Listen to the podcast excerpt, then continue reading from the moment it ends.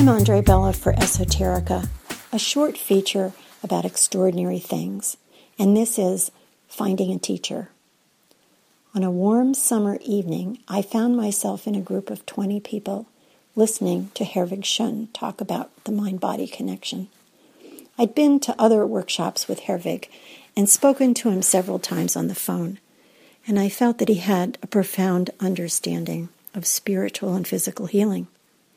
That evening, he gave everybody the opportunity to ask him questions about their own physical and spiritual health. When it was my turn, I had only one question What was the next step on my spiritual path? He looked at me and said, Meditate. You mean right here in my chair, right now? I asked. Yes, he said. So I closed my eyes and began to meditate. After about a minute, Herwig said, Okay, this is what I must tell you. You must find a teacher. It is not me. I do not have what you need to learn. You must find this teacher yourself. The kind of teacher you need is not often found in this country. I told Herwig how happy and excited I was about what he had told me.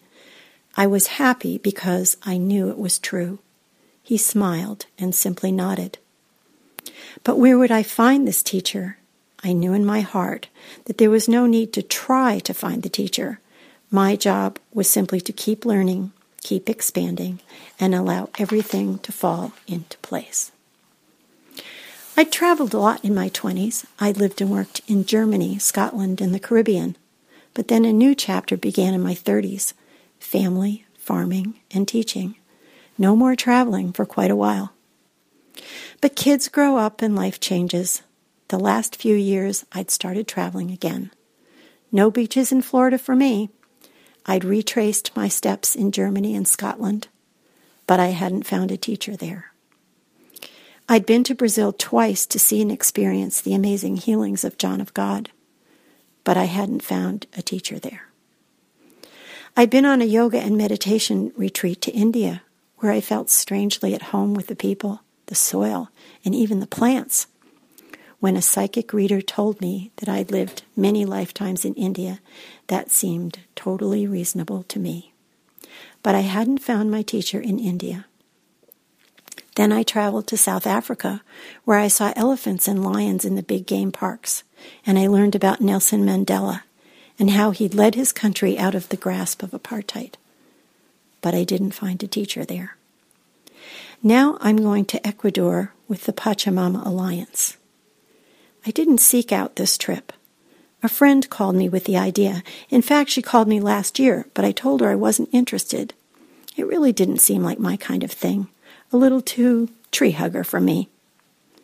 But this year, I felt differently. Somewhere on the Pachamama Alliance website, I'd read the word shaman. I've also done another kind of traveling through workshops with Michael Harner's Foundation of Shamanistic Studies maybe it was time to revisit this part of my life. I remembered the spiritual teacher Drunvalo Melchizedek saying that the spiritual energy of the earth, the Kundalini energy, was moving. For many centuries it had been in India and Tibet, but now it was moving to Peru.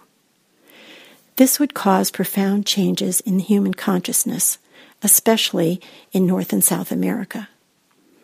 According to the prophecies of many indigenous tribes in the rainforest, after 500 years of misery, there would be a reconciliation of North and South.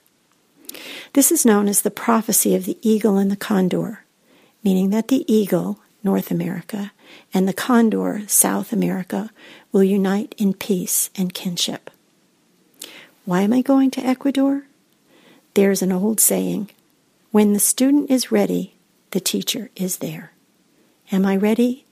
Will I find my teacher in Ecuador? I don't know. For Esoterica, I'm Andre Bella. Thanks for listening.